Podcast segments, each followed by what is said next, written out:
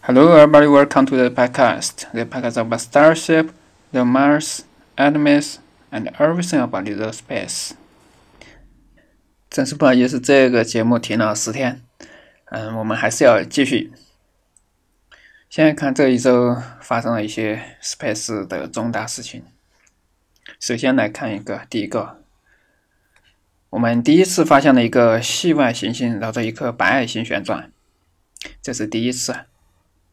在2000光年以外，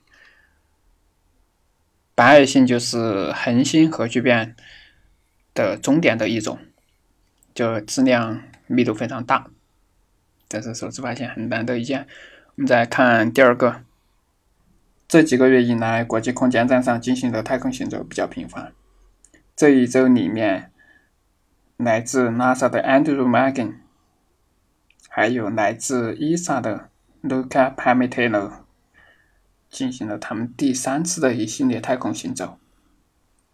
这次行走的主要内容是修复宇宙射线探测器，还有顺便把一个暗物质暗能量探测器的冷却系统也更换了。这个暗物质探测器是在8年前安装上去的，造价$20亿。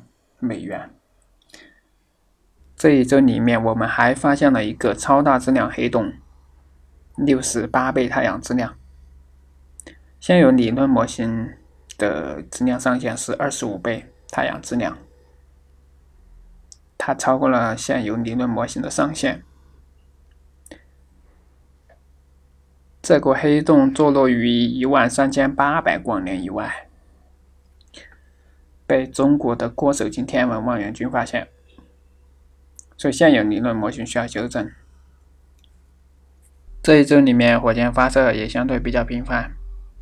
来自 SpaceX 的 Falcon 9 火箭带着 Dragon 货运飞船，在佛罗里达飞上了天，对国际空间站进行货运补给。这次用的龙飞船 Dragon 是多次使用了，第一次是在2014年，第二次2017年，第三次就是这次使用。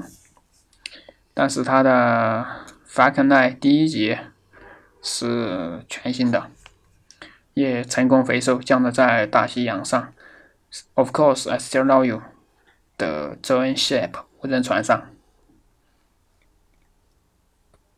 差不多跟 Falcon 9 相同的时候，俄罗斯的进步号飞船也发射了货运飞船，对国际空间站进行货运的补给。在空间站上边的天网号飞船也从上边 Dragon 出发，给现在上去的飞船让出对接口。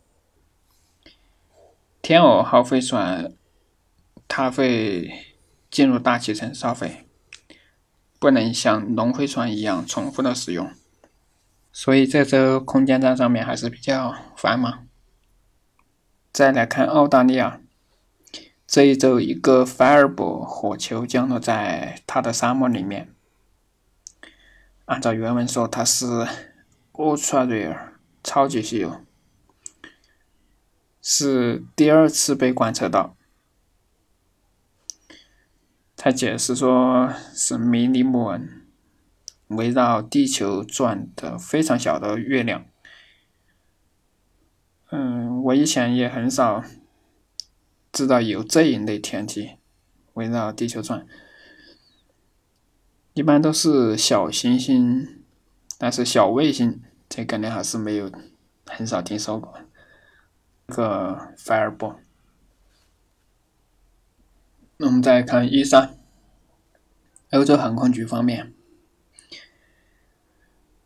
现在22个成员聚集在一起讨论一件大事，未来10年的计划。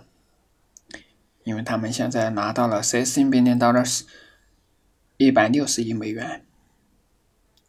要做的第一件事呢，就是 space-based 引力波探测器，就在太空建造一个引力波探测器。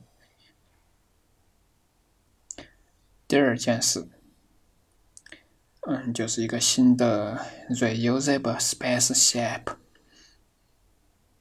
一个可重复使用的飞船。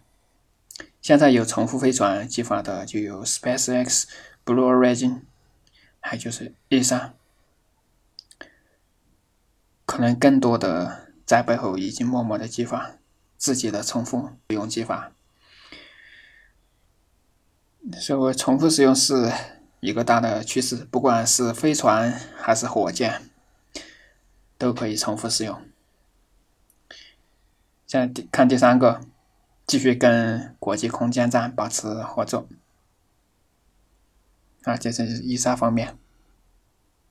最后，节目的最后 One more thing， 如果你喜欢这节目的话可以点赞、评论、分享，有问题的话可以发给我，你也可以在社交媒体上发言的时候加上# Ask NASA 寻求更专业的解答。